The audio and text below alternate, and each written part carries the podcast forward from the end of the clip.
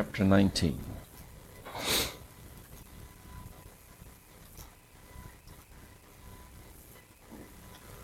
Acts chapter 19. Verse 1. While Apollos was in Corinth, let me pause there. Who was Apollos? How do we come to, to be acquainted with Apollos?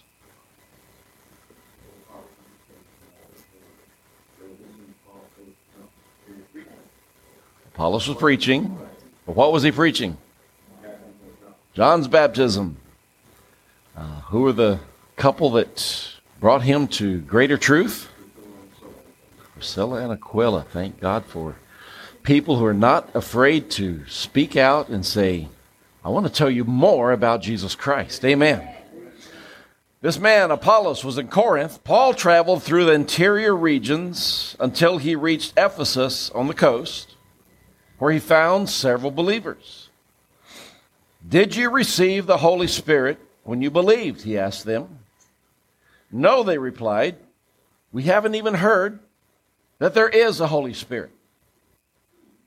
Then what baptism did you experience? He asked. And they replied, The baptism of John.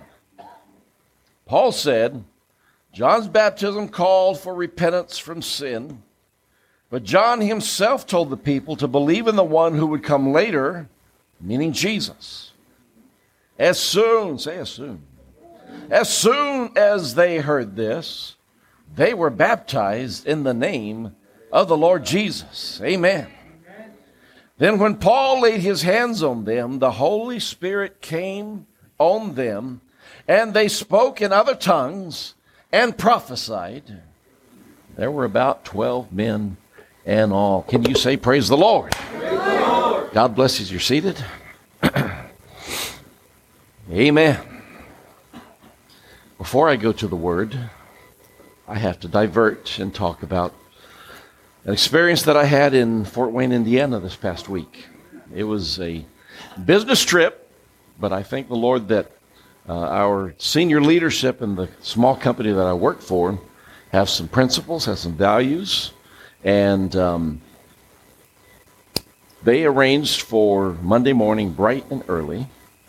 We had to be there at six in the morning to serve at the Fort Wayne equivalent of Haven for Hope. they have built a marvelous complex there in Fort Wayne, right downtown. About a $25 million building complex with um, rooms. They, they, they serve what they call residents. People have want to change their lives and they uh, enroll in a program. It could be nine months, 12 months, 18 months, however long it takes for people to get their uh, lives turned around. They teach them life skills. They teach them Christian values. They teach them about the Lord Jesus Christ. Um, they they help them get their lives in order and uh, try to break that cycle of um, homelessness and of drug addiction and abuse. Uh, my heart ached inside of me because again they're treating symptoms in many cases when I know the one who can change you just like that. Amen. Praise God. But it was good to see the, the ministry that they're doing there. And uh, our leadership team volunteered to serve breakfast that day. And uh, they serve the residents first, and then they open the doors to anyone who needs to come in. They're hungry.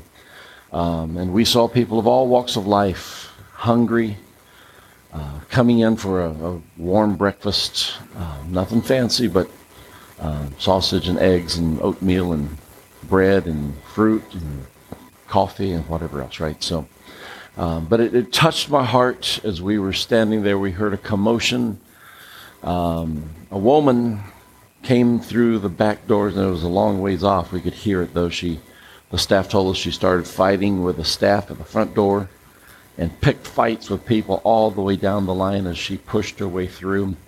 Came into the serving hall and crashed the serving line. Came up to where we were serving, uh, shouting profanities, shoving people. Um, clearly under the influence of something, probably mentally ill, and who knows what other spiritual influences may have been driving that abusive, violent behavior. But it struck my, it touched my heart so deeply as she grabbed a plate of food off of the serving line She's using profanity. She said, You can call the authorities if you want to, but I am starving. And she grabbed food with her bare hands, hot eggs, and just began to, to eat the food. She was desperate for food. Here's my cup, Lord. I lift it up, Lord. Come and quench the thirsting of my soul. And I was reminded of just how blessed we are because so few times do we come to God today with that kind of desperate hunger or thirst that I saw in that woman's life in Fort Wayne, Indiana. Quick experiment. I need a volunteer. Who can help me? Come on, help me out. Easy. It's not hard. I have a volunteer. Thank you, Brother Appling.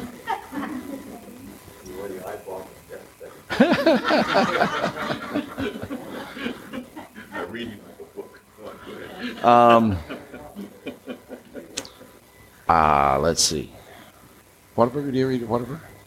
Pardon me? Ever eat a Whataburger? Yes. Okay. Do y'all like Whataburger? Anyone like Whataburger? Without thinking about it, just right now, as I turn the switch, Okay. I want you to complain about the burger you just got. I didn't ask for onions on this, man. What are you giving me onions for? I mean, uh, didn't I say I didn't want onions? Didn't I say that? Why are you giving me onions on this? Whatever. Huh? I don't want it. I want it. Take it back. I want another one done. Does Brother Appling sound very convincing?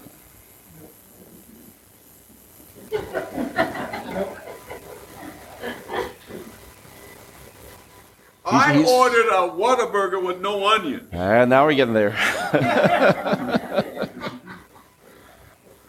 Take it back. I want them. I paid for it. I gave you my money. I want what I want. Getting better? Yeah, yeah. You and I have both read about the people who don't stop with just words. They leap over the counter and start fighting with the crew over a complaint. You know why Brother Appling didn't sound too uh, convincing right at the start? Because he wasn't feeling it. I just asked him without thinking, flip a switch and complain. You and I know, if you've ever raised a kid, a child, you know when kids are truly complaining and when they're just,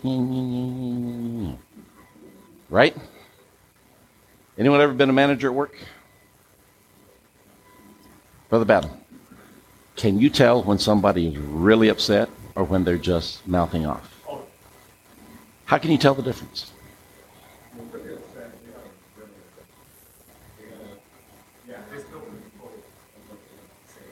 Thank you, sir. Give me an example. Come on.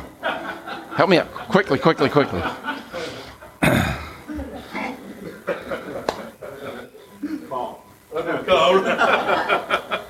You're my employee. Sir. You're my employee. Okay. Right. Be upset. So,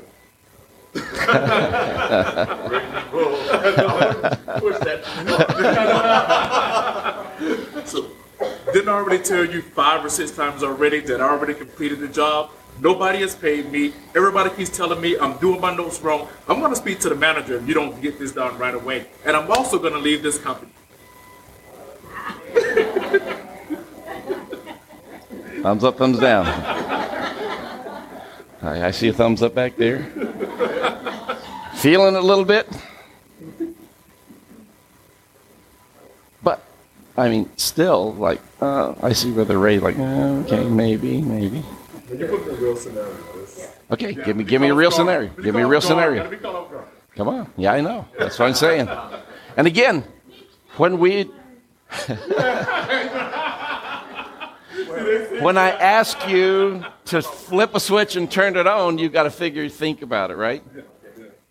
So you know what's what's happening here, guys? The complaint about Whataburger, the complaint about whatever is going on here. I'm not figuring out yet, but uh, it's coming from here, right? So I ask you to think about a scenario, put you on the spot. Now, second part started to come from here down to here a little bit, right? Complain to me out of here, employee. Complain out of here. How you get paid? Go. So I can actually get into a scenario that we just had, that Rosie had to get into. So There you go.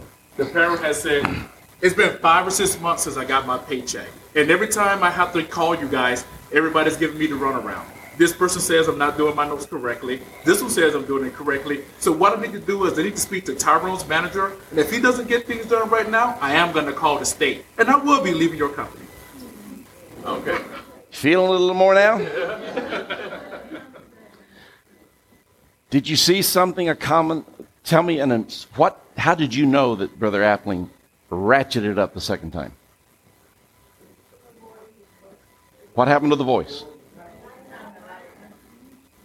Didn't come from here, it came from here. You came right out of the gate, so. Thank you, sir. Yes, sir. Good job.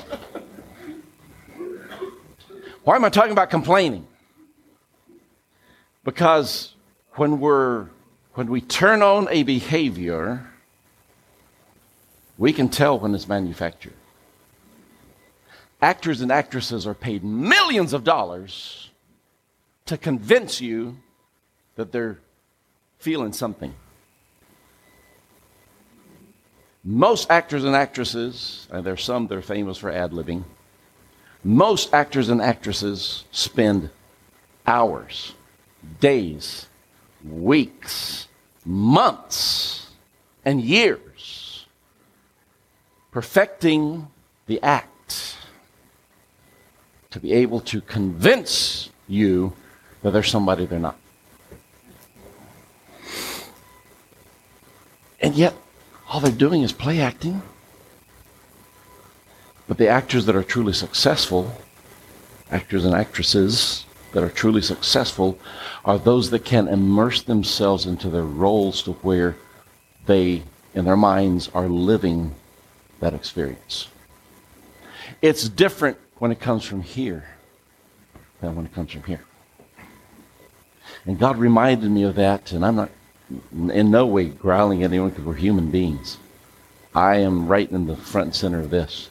When we walk into church and turn on worship, guess where it comes from? And guess how convincing it is? Just like the first complaint about no onions, yeah, whatever. Until you suddenly you felt a surge of energy and you felt the voice deepen and the volume increase and suddenly it became a lot more compelling because now Brother Appling wasn't talking out of here. He got into the mode and started coming out of here. And Brother uh, Tyrone came right out of the gate with that deeper voice and he got even a little more vehement, right? So when we start feeling what we're talking about, then it changes entirely how the worship service feels. Amen. And we felt that this morning. We had a little bit of a slow start, didn't we? Yeah, little, little, little slow start, little, oh, we're all tired, little Presbyterian, yeah. But did you notice about halfway through, all of a sudden you started feeling that kind of surge of, oh, now we're getting into it. Hallelujah. Amen.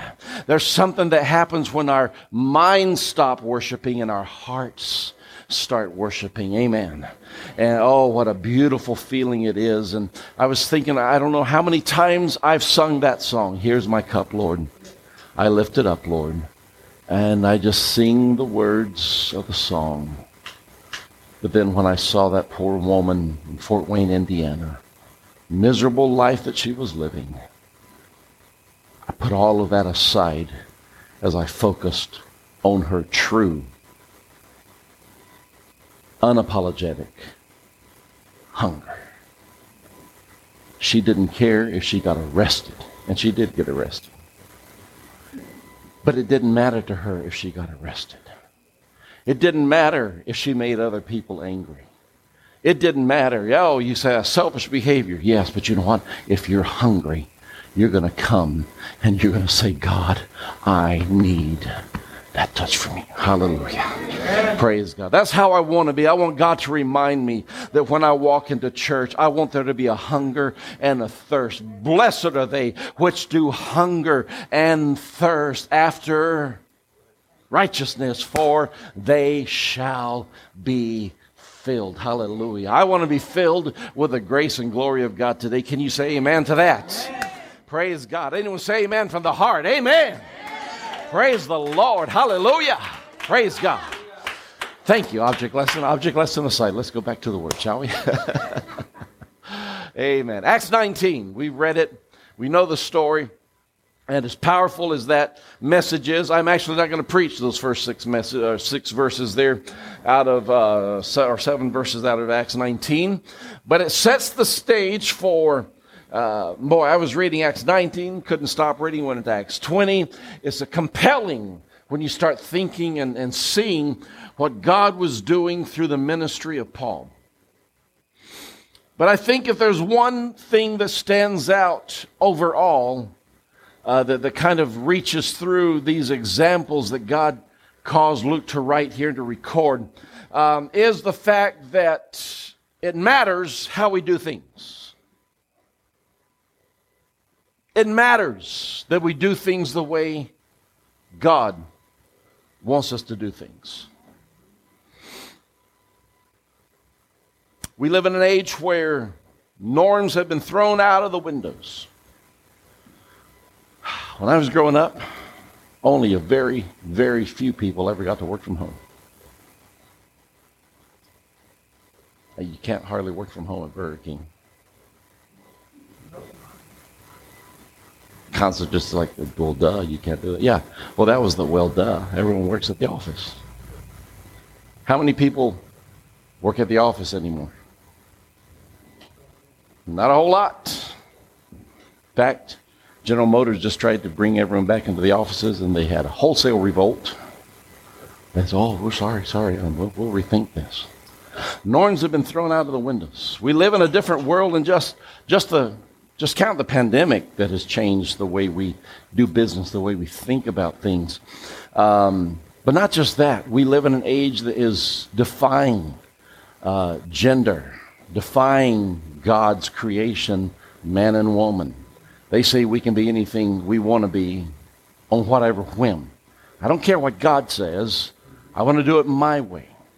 Uh, we're talking about uh, just everything turned on its head, upside down, challenging everything, pushing everything away, and doing it our own way.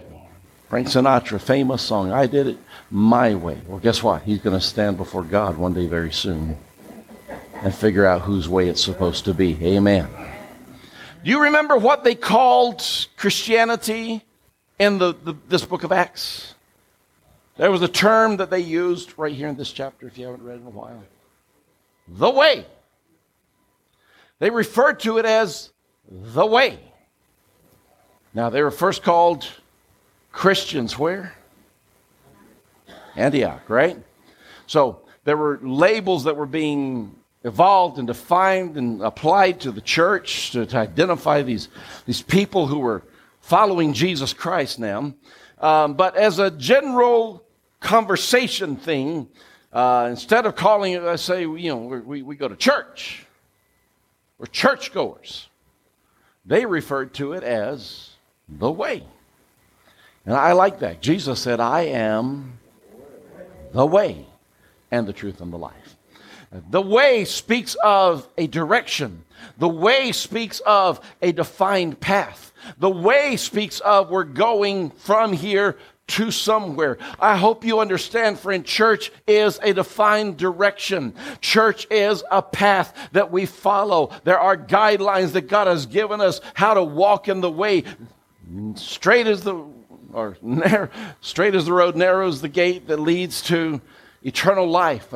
There is a way that we have to walk, and it's God's plan and God's uh, rules that tell us how we walk on this path. We need to think of church as more than just showing up on a Sunday morning and maybe, God help us, on a Wednesday night. What a miracle. Praise the Lord. Can you say amen? amen. Can I pause for a moment? My soul is troubled sincerely? How many church people were in church Wednesday night?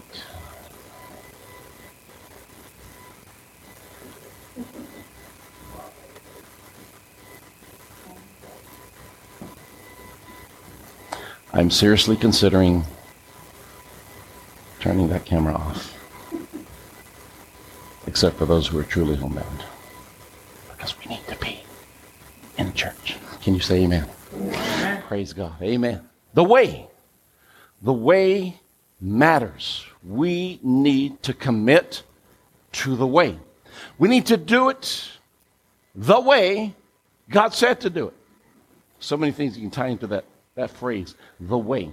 So, um, when Apollos was in Corinth, Paul traveled to the interior region until he reached Ephesus on the coast, where he found several believers. Do you think that those 12 men were not truly believers? Do you have any indication that they were imposters? Do you have any indication that they were not sincere? No. They were identified by the Word of God as being believers. What, what does it mean to be a believer, Sister Marie? Of anything. Pardon? What does it mean to be a believer beyond just belief?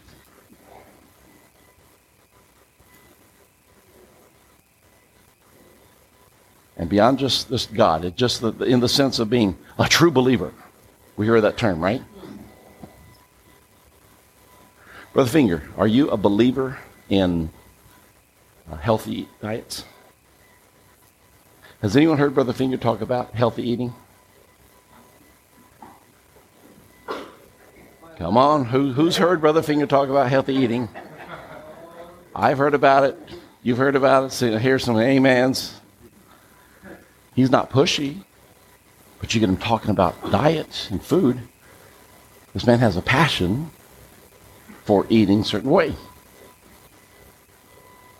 A believer, you become convinced in your mind about the benefit or the value or the truth of something, and it changes the way you interact with people when that subject comes up.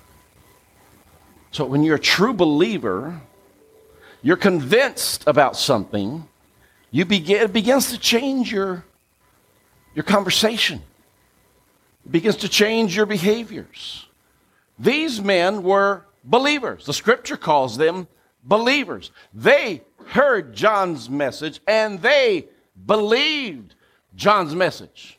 Let me roll it back a little bit. When John Baptist was preaching, when he was still alive, when he still had his head on his shoulders, how did he know that people were actually believers? Come on, wake up. Tell me. Pardon me?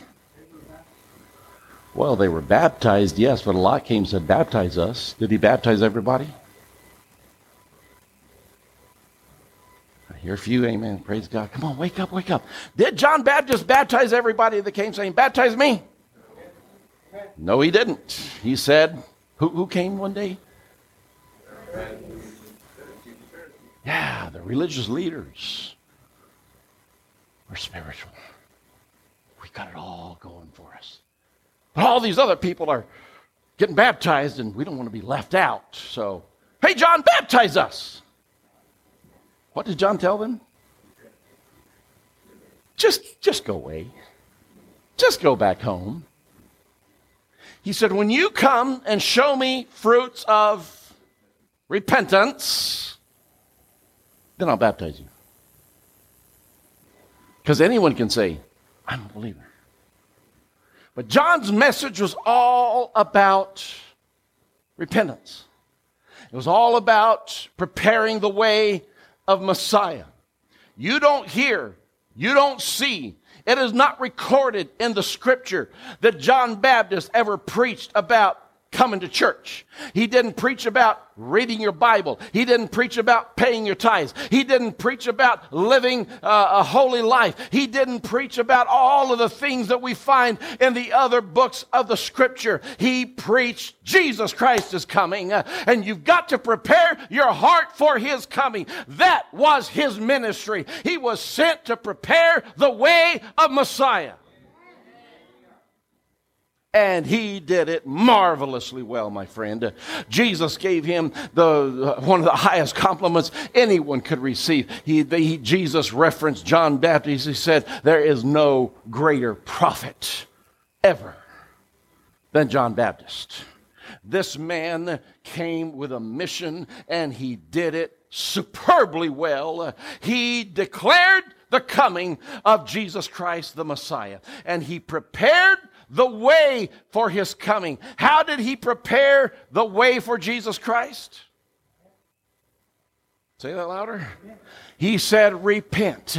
He said, change your heart, change your mind, get out of your self centered, selfish, sinful way of living and start to accept the fact that there is coming one that is greater than I. He said, I am not worthy to even bend down and untie his shoelaces.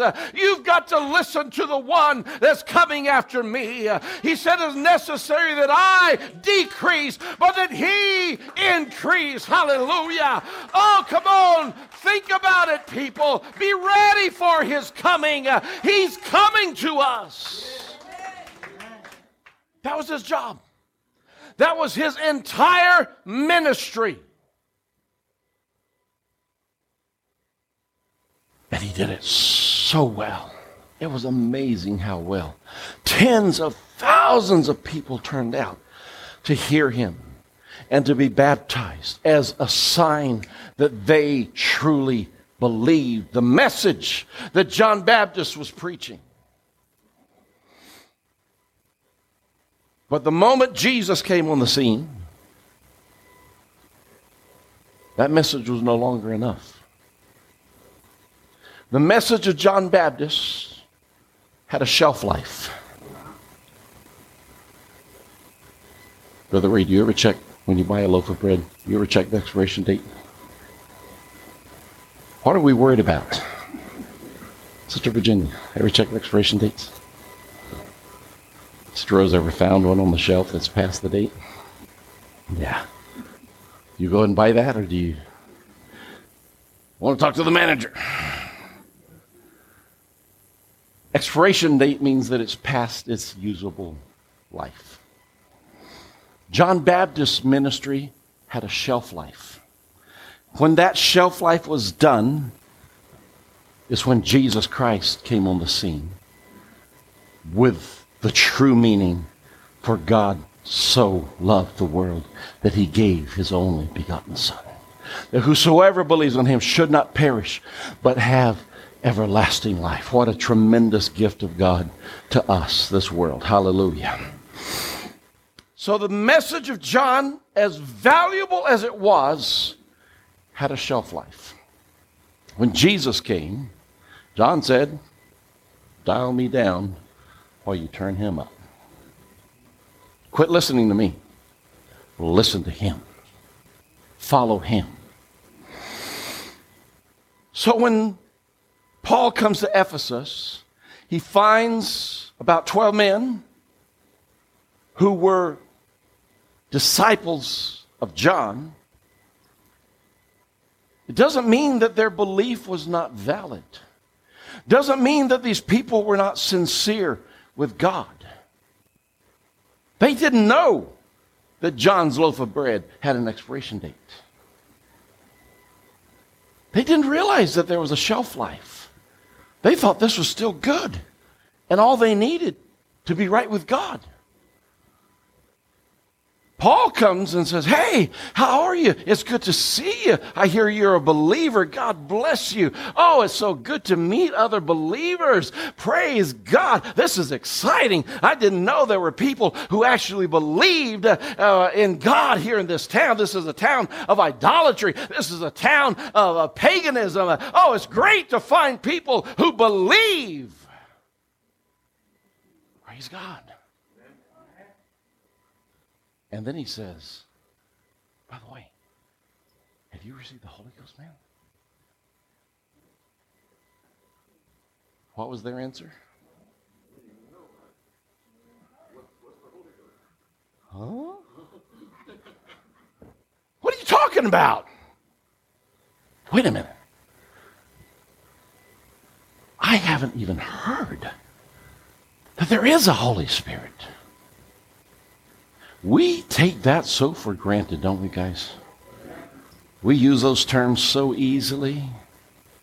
And yet there are people in this world right now that have no clue about God, how God sent his own Son to this world, how that Son of God gave himself as a sacrifice for sin, went back up into the glories of God, and came back to us in the Spirit form we call the Holy Ghost. Amen. The Holy Spirit.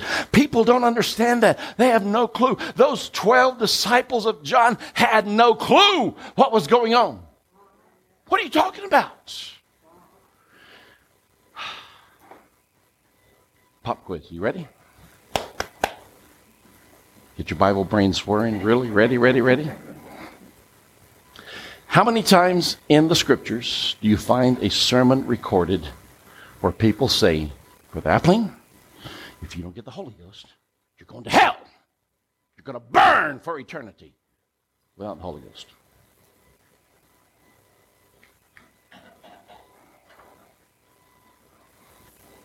Any sermons? Any sermons? Uh-oh, hold on. Don't, don't get me wrong. Do you need the Holy Spirit of God to go to heaven? Yes, you do. That's a letter to the church. I said a sermon, a recorded sermon, fire and brimstone sermon. If you don't get the Holy Ghost, you're going to hell.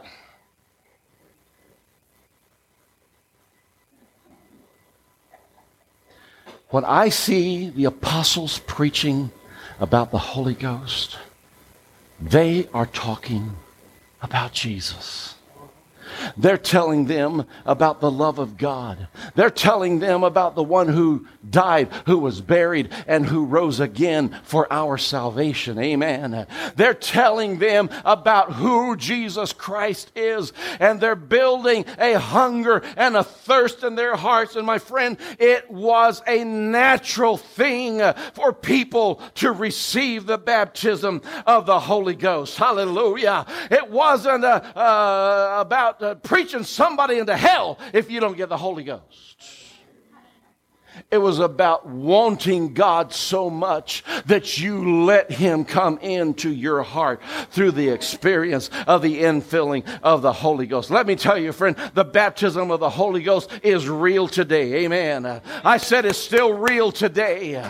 Amen. My brother's church across town yesterday, part of a little conference they were having, two deaf mute men uh, were filled with the baptism of the Holy Ghost. Hallelujah. Praise God. Uh, I'm telling you, friend, the Holy Ghost is real. Uh, the experience of the Holy Ghost is real. Uh, and yes, uh, as you quoted, Brother Finger, absolutely. If any man has not the Spirit of Christ, he is none of his.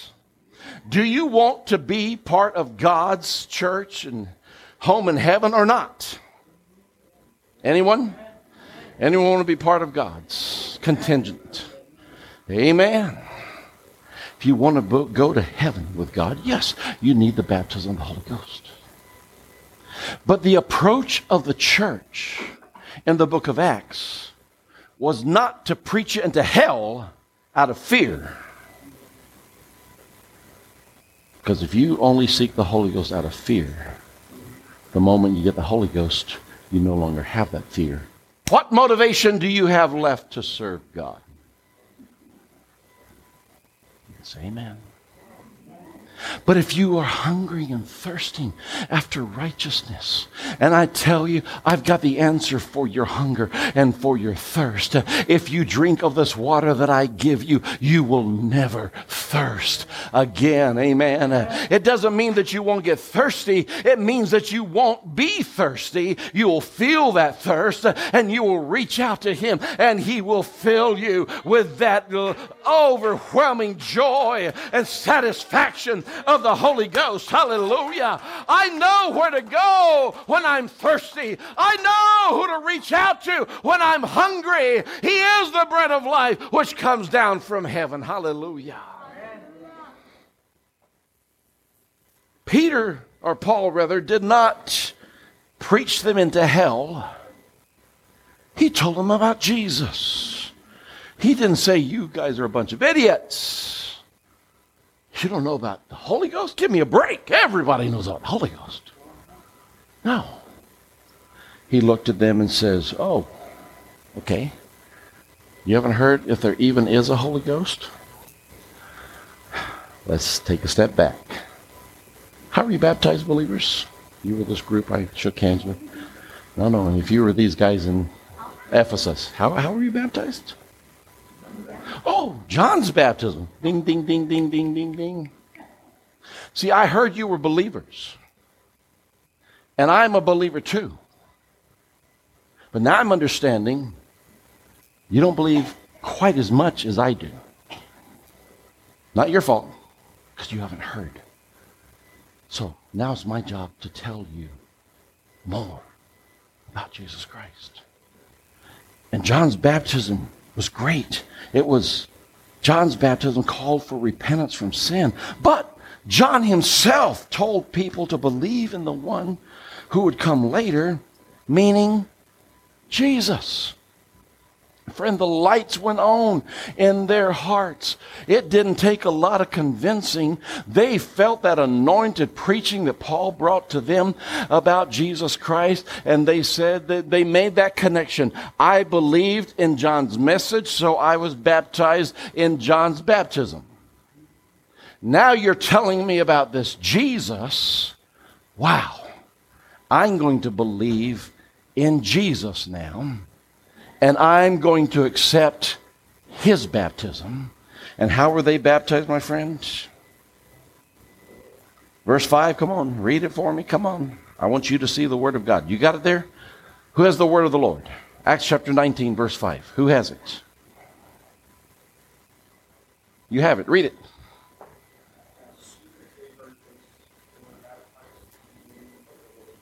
Oh, he read it. Do you have it? I want you to read it.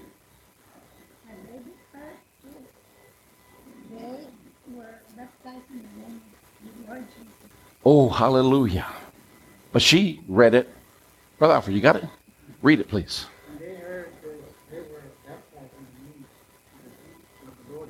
They were baptized in the name of the Lord Jesus. You got it there? Read it, please.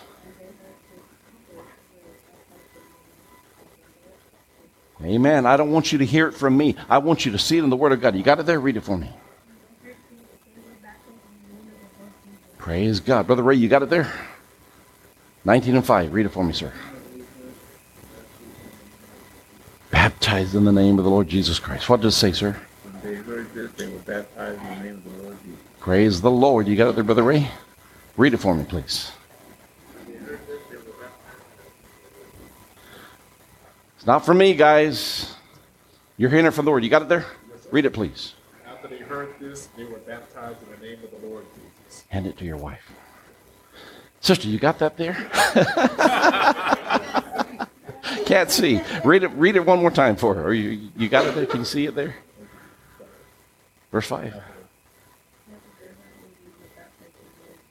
There we go. Amen. You got that, sir, ma'am? You got that? Read it for me.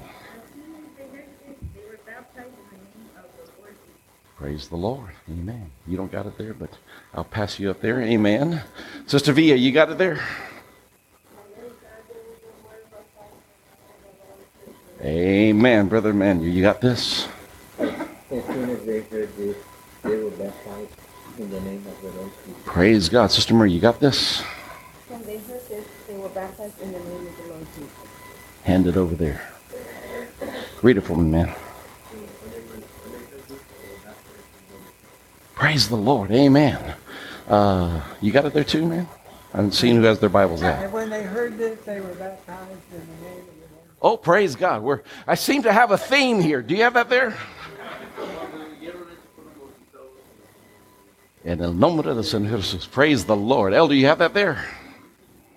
And hearing this, they were baptized again, this time, in the name of the Lord. Oh, hallelujah. Did we have a common message here, guys? Are we hearing it from the word of the Lord? Amen. When they heard this, and I like that uh, the way that's translated. When they heard this, they were baptized again. They'd already been baptized in John's baptism, but I'm telling you, friend, unless you're baptized in the name of the Lord Jesus, you need to be baptized again. Hallelujah. You need to call on the name of the Lord. If you accept the message John, be baptized in John's baptism. But if you accept the message of Jesus, be baptized in Jesus' baptism. Oh, I got to stop for a moment. Praise God. Peter made a mistake, right, on the day of Pentecost. I hear that all the time. You can read it out on the internet, it's out there. Peter made a mistake. What did Peter say on the day of Pentecost? Somebody? Say it, say it again. Whoa. Louder, louder. Come on.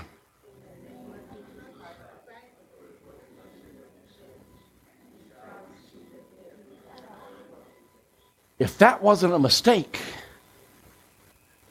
and no, it wasn't a mistake, my friend. When they heard this, they believed. They were baptized.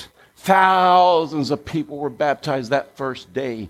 And as the days went on, thousands more were baptized. And it kindled a fire that began to burn throughout all of the known world of the day, my friend. People were believing and they were being baptized in the name of the Lord Jesus. Hallelujah. This is Jesus' baptism, not John's.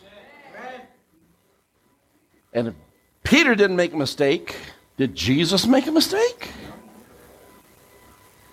Wait a minute. Didn't he say, Go and teach all nations, baptizing them in the name of the Father and of the Son and of the Holy Ghost? Was that a mistake? I didn't hear a lot of conviction. It's like, didn't I tell you not to eat onions? Put, onions on my burger. Uh, I need to hear some conviction. Did Jesus make a mistake?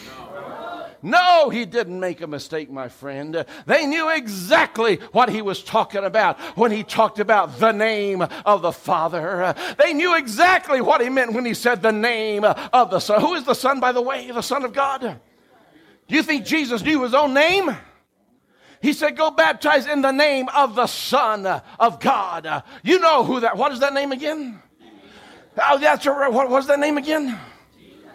What's the name of the Son of God?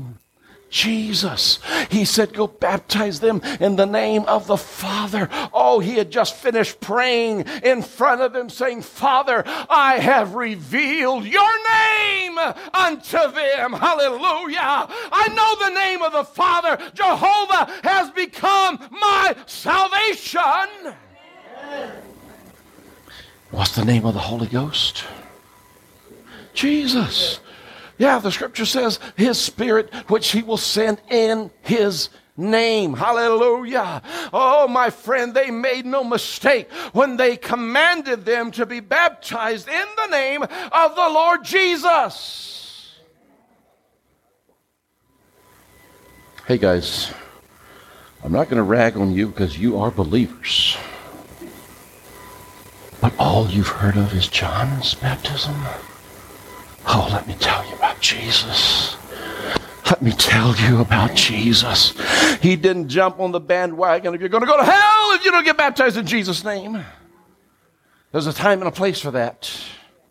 Yes, he will come someday in avenging fire, to burning fire, to take vengeance on them that neither believed him nor obeyed the gospel. What is the gospel again, quickly?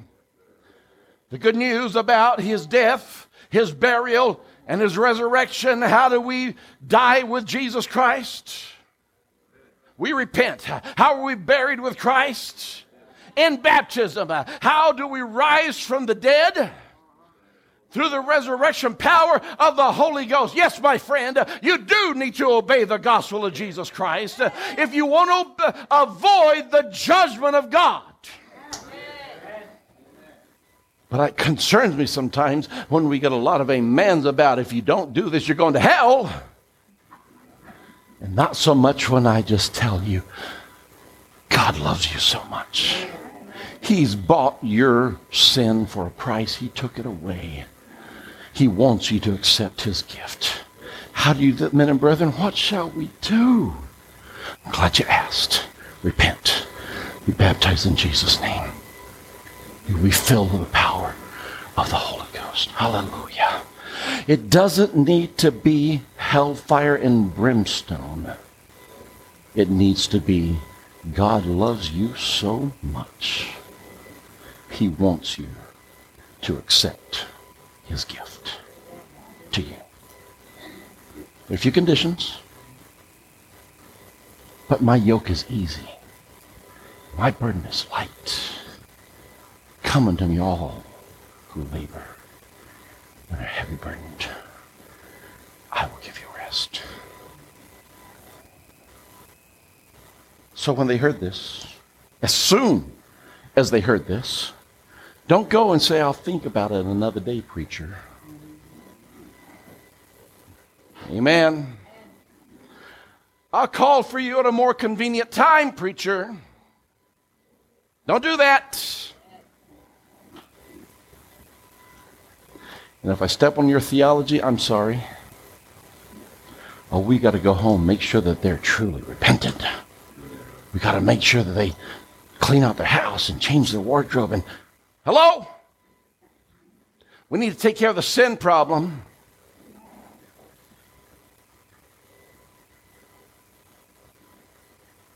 If you're diagnosed with stage four cancer and there's any chance of treating it, how, long, how far out are they going to schedule surgery, Brother Tyrone? Oh, no. We time. Let's go talk about this. And we'll study a little bit about it. I'll give you a study about it, okay? And then we'll ask you some questions about three or four weeks out. We'll see if you're really ready for surgery. Excuse me? How quickly are they going to schedule surgery? I've seen it scheduled the next day. Am I right?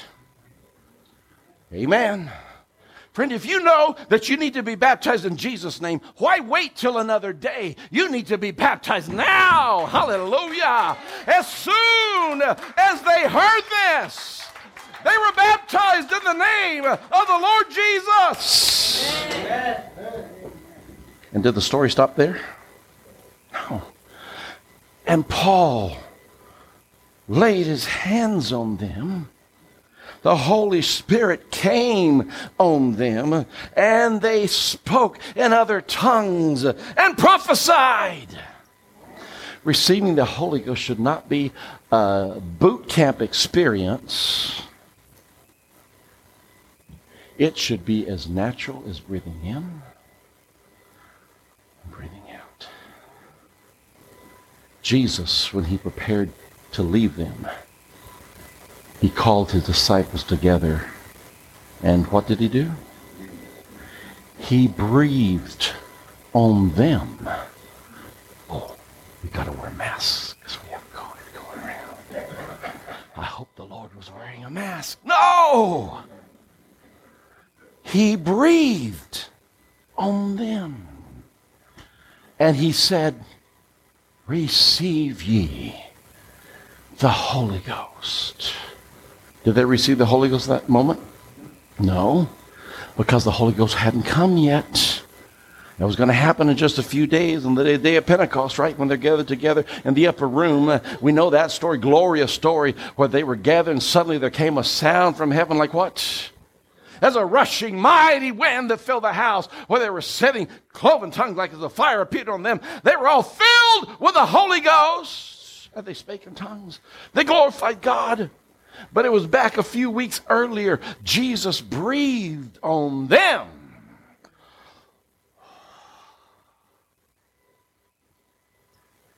And he said, Receive the Holy Ghost. It's the breath of God, my friend. It's breath. When a baby's born, what does everyone listen for? Crying is the evidence of something they're listening for. They're listening for breath. Because there's heartbeat in the womb. But they're not breathing, they're in a sack of fluid. The miracle of life and creation. When that baby comes out of his mother's womb, that heart's still beating, but it can't survive without what? Without breath. He breathed into them the breath of life. He created Adam, God breathed into Adam the breath of life. The Holy Ghost is God's breath, my friend. It is the breath of life. And Jesus gave them a preview. Receive the Holy Ghost. And that sound like a mighty rushing wind. Yeah, that was the breath of God as He breathed into them the power of the Holy Ghost. You should not struggle to receive the Holy Ghost. Amen. It should be as natural as breathing in and breathing out as you breathe in the breath of His life and you breathe out speaking in other tongues as the Spirit of God gives you utterance. Praise God. That's the way God did it in the book of Acts. That's the way God did things. I know I've gone long, not as long as right here in this, um, what is this in the verse, chapter, was it chapter 20? Where he preaches till midnight. and that poor young man, Eutychus, got so sleepy. What did he do? Asleep. Thank God we're not on the third floor because some would be dead. Amen. There's a reason churches are good on ground floor. Amen. He fell out of the window and died. Paul casually says, Excuse me, guys, hold on. People are all running down Others, Ah, he's dead. Paul, with his faith in God, scoops that young man up in his arms and says, He's okay. He's alive. Carried him upstairs, set him back down, and kept preaching till dawn. Amen. Praise God. Paul did things the way God told him to do things. Now, quickly. Um, Paul went to the synagogue, preached boldly for three months, arguing persuasively about the kingdom of God, says verse 8. And when people didn't listen to him, what did he do? Get in their face? Shout them down? He said, Okay, if you're not going to listen, I'll find somebody else to listen. And he took the believers, left the synagogue, and he went to the lecture hall of Tyrannus. This went on for the next two years, so that people throughout the province of Asia, both Jews and Greeks, heard the word of the Lord. You know what, my friend? He didn't have a TV ministry or a private plane to fly around in. It wasn't a big name conference with a big name preacher. It was a man and some believers who went to a lecture hall and for two years sat around and talked about Jesus. And there was such power and such anointing in what they were talking about that it drew people. They didn't have the internet, they didn't have Pinterest, they didn't have Snapchat, they didn't have any of that stuff. But people came drawn by the power of the Holy Ghost. I'm telling you, my friend, I believe that in this day and age, uh, 2022, uh, we can still have the Holy Ghost draw people into church uh, without being on Facebook somewhere. We need to pray. We need to witness. We need to talk about Jesus. Can you say amen? amen. Quickly, quickly. Verse 11. Who is verse 11? Quickly, I'm done. Almost done. Read me verse 11 quickly. Read it, read it. And God wrought such miracles by him all. Read 12 too. So that from his body was brought unto the sick Peter or Acres, the Jews departed from them, the evil spirits went out. Pretty cool. How many have ever seen a prayer cloth? Come on, wave your hand. Seen a prayer cloth? You know what a prayer cloth is?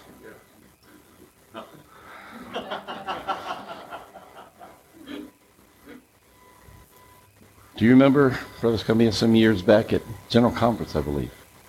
They handed out thousands of prayer cloths. Am I right? Ever seen prayer cloths, Elder? What is a prayer cloth? Quickly.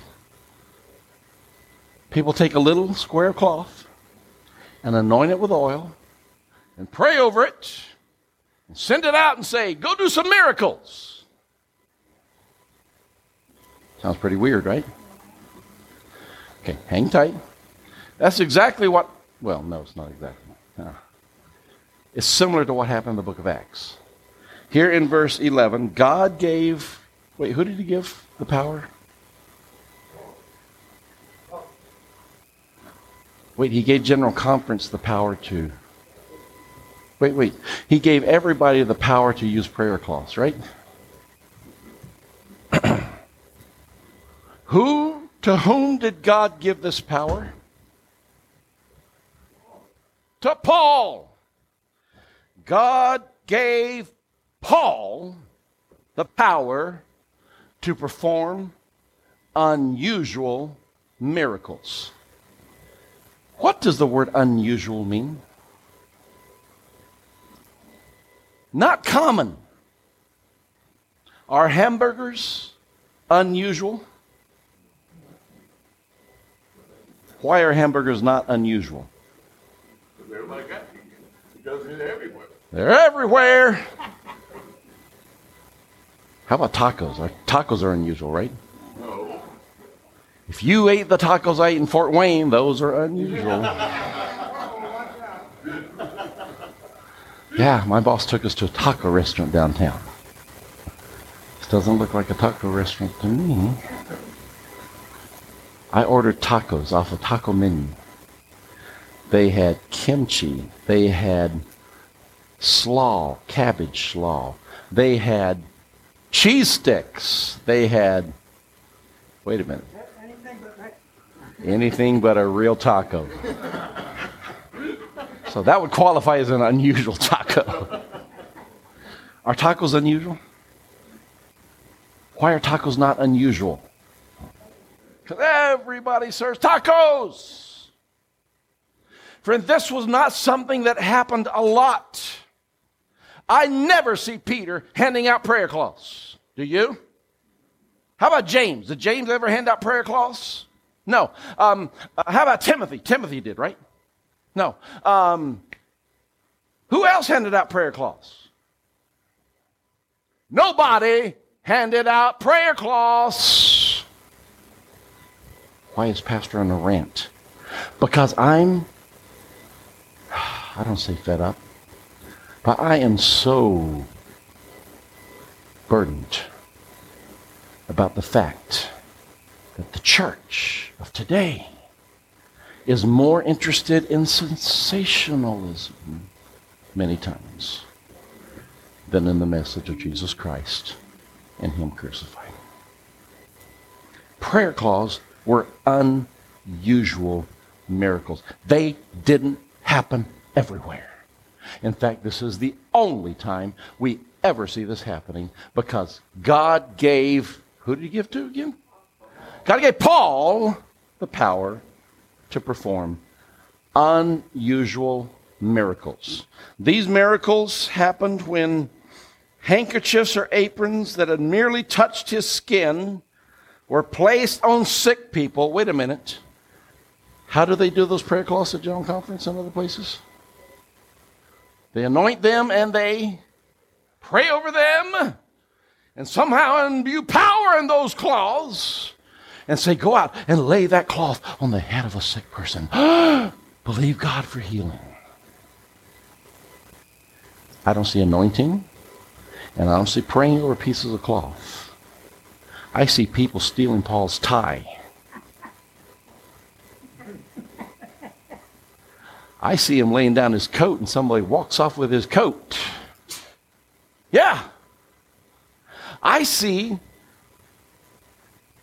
handkerchiefs or aprons that had merely touched his skin. How long does it have to be on Paul's skin to absorb all of that power? Can I? There, we go. Oh, count, count down, please. I need a timer. If we leave this here about half an hour, oh, there's going to be anointing in this tie when I get done. I'm being ridiculous, I know, but friend, we do ridiculous things sometimes, and we call it the work of God. What happened to Jesus Christ and Him crucified? What happened to repent, be baptized in the name of Jesus Christ, and you'll receive the power of the Holy Ghost? What happened to the power of the church? It's more exciting if I can get a handkerchief or an apron or any piece of cloth that has merely touched his skin. Stick your hand out real quick one time. That's it. Barely touched your skin, didn't it? That was all it took for those cloths to be used by God for healing. And they were placed on sick people. They were healed of their diseases. Oh, and evil spirits were expelled. Funny, I've never seen a prayer cloth. Maybe they do, but I haven't seen it. Where they say, uh, find a demon possessed person and put that cloth on them. And Amen. Now, quickly, I really am about done, but it didn't say these were unique miracles. Unique would mean that's the only way it happened. It said they were unusual miracles. What happened that one time, one time, recorded when Peter was walking down the streets? Here's the sun over here. What happens when the sun is behind an object? It casts a shadow. When Peter's shadow fell on people, what happened to them? They were healed. Do You ever see Paul's shadow healing somebody? How about James, Barnabas, um, Eutychus? Um, any of these? No. Unusual miracles. But we crave the unusual because then we get people's attention. That's pretty cool. Come to Christian Apostolic. We, our shadows will heal you. If we lay a tie on you, we'll cast out devils. Well, whatever. Ha- Just an example. God bless you. Amen.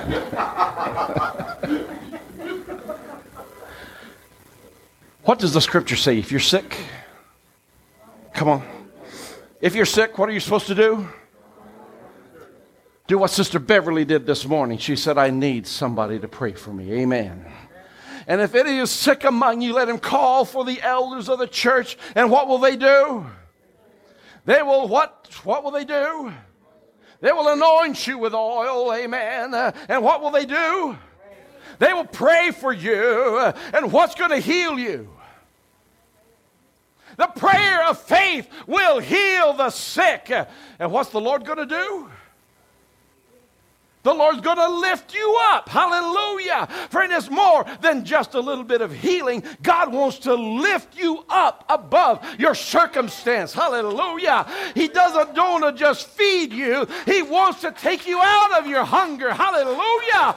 My God is powerful in what He wants to do. We don't need a prayer cloth this morning. If anyone's sick, we've got elders of the church right here. Amen. All you got to do is call for the elders of the church. And it doesn't have to be the elders of a particular church. It doesn't even say call for the elder by a certain name. Ooh, I like that elder. I want him to pray for me. No, no. It's not about the person or the personality. It's about the role in the kingdom of God. The scripture says, call for the elders of the church, and they will anoint you with oil. Anointing oil with frankincense, myrrh, and spikenard.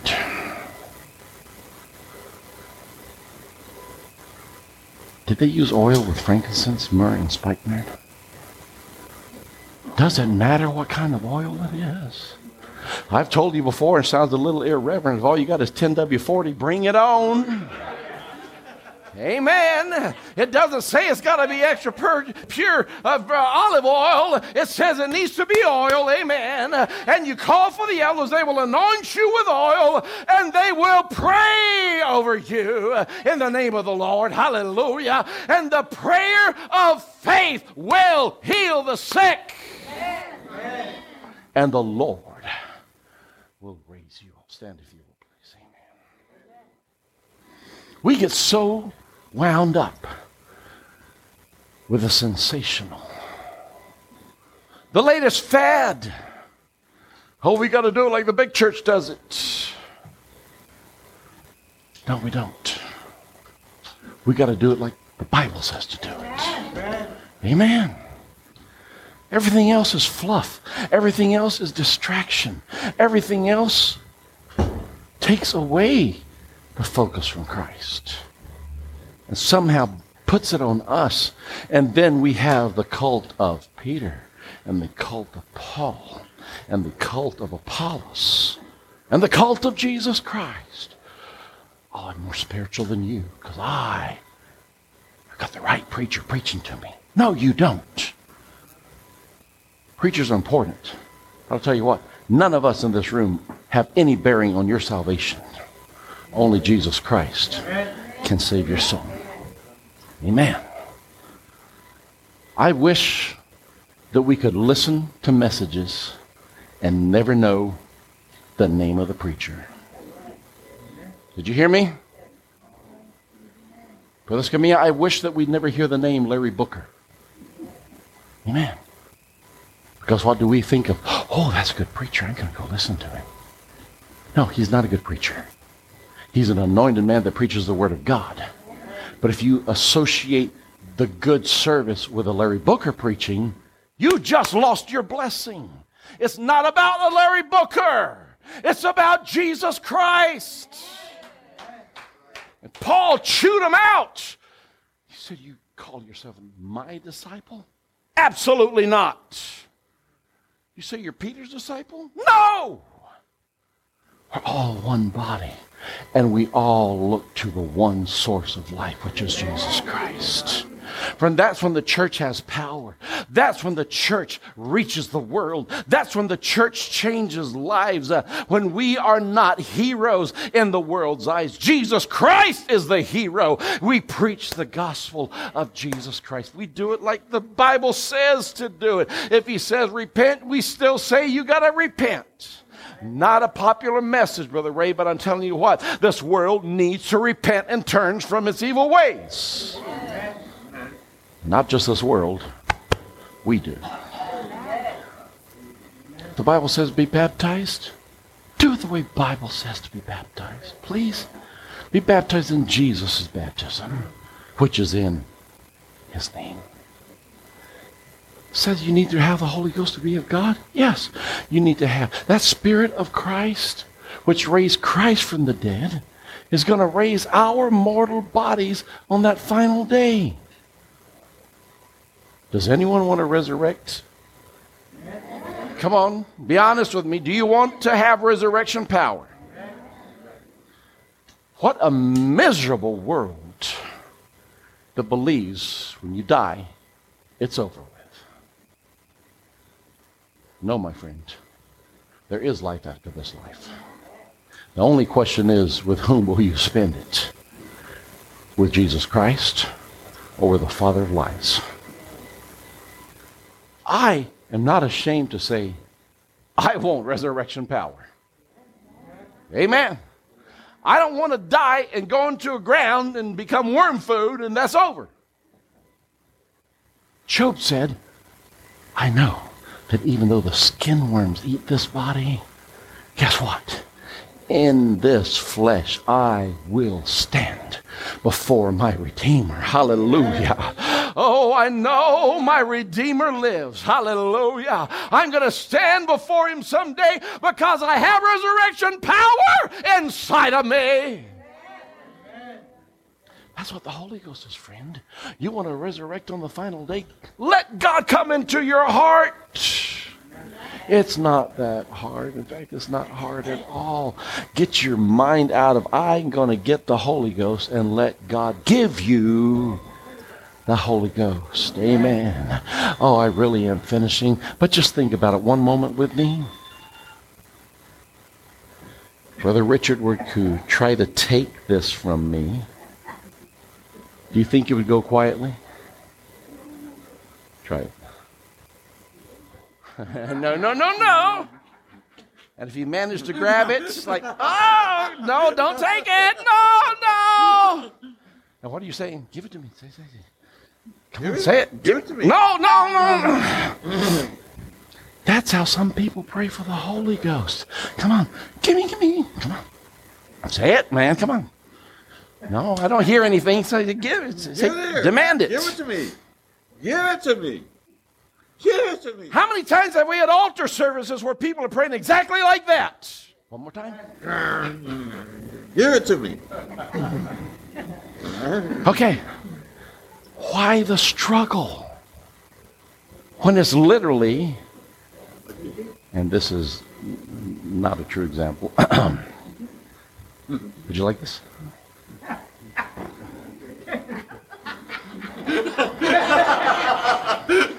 We're going to lay hands on him. Amen.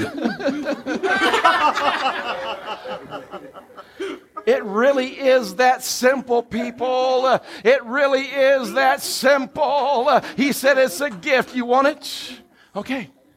No, none of this. Give it to me, give it to me, give it to me. Oh, God, give me the Holy Ghost. Oh, God. No. He said it's a gift of God. The gift of God is eternal life through Jesus Christ our Lord. I yearn for that ease. I yearn for that natural flow of the Holy Ghost where people believe and want it enough to say, Give me that gift, Lord, please. I accept the gift. And they receive the baptism of the Holy Ghost. Hallelujah. I want to do it the way the church did it, I want to do it the way God wants it to be done. Is any among you afflicted? Pray. Thank you. Amen. Is anyone happy? What are you supposed to do? Sing a song. Hallelujah. Is any sick among you? What are you going to do? Call for the elders of the church. That's the way the Bible said do it. And before we're done here, if you're afflicted, I just need to ask you to pray. Amen. I don't need to pull you up to the altar even and say, oh, you're going to pray. No. Are you afflicted? Just do what God said. Talk to God about it. And if you're feeling good, don't walk out of this house till you sing a song. Amen. Scripture said if you're happy, sing a song. Amen. And if you're sick, we've already prayed, but you know what? It didn't say you can only pray one time per service. Quota's done. We'll pray for you if you're sick. Amen. Doesn't matter how many times we have to pray. We'll pray. Amen. If you're sick today, you want a touch from God today? We've got elders right here. We'll pray for you. In the name of the Lord Jesus Christ. God bless you. Amen. Thank you, Jesus. Amen, amen, amen.